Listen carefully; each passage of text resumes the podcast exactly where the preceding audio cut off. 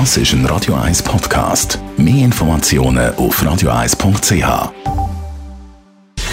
Gesundheit und Wissenschaft auf Radio 1. Unterstützt vom Kopfwehzentrum Irlande Zürich. www.kopfwww.ch so, wie wäre es mal wieder mit einer Diät? Für Leute, die das Abnehmen-Alphabet schon einmal durchbuchstabiert haben oder sogar mehrmals von A wie Ananas-Diät bis Z wie zauberhafte Melonendiät, die können es wahrscheinlich gar nicht mehr hören. Aber zum Glück gibt es ja viel einfachere Strategien zum Abnehmen als Diäten.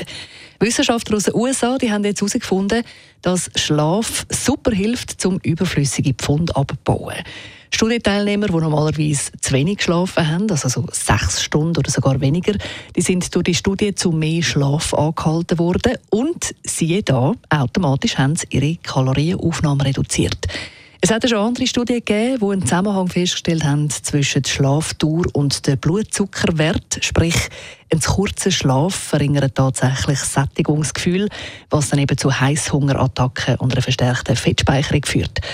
Die US-amerikanischen Mediziner die haben darum eben wissen, ob der Zusammenhang auch umgekehrt werden kann. Also können wir eben, wenn wir genug schlafen, das Körperfett reduzieren. Und genau das haben sie durch die Studie festgestellt.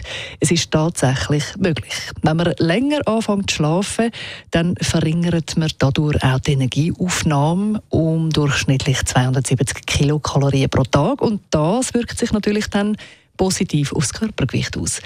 Was natürlich nicht funktioniert, ist länger schlafen und dann gleichzeitig viel mehr Süßigkeiten reinhauen, weil dann nimmt man auch mit ganz viel Schlaf garantiert nicht ab.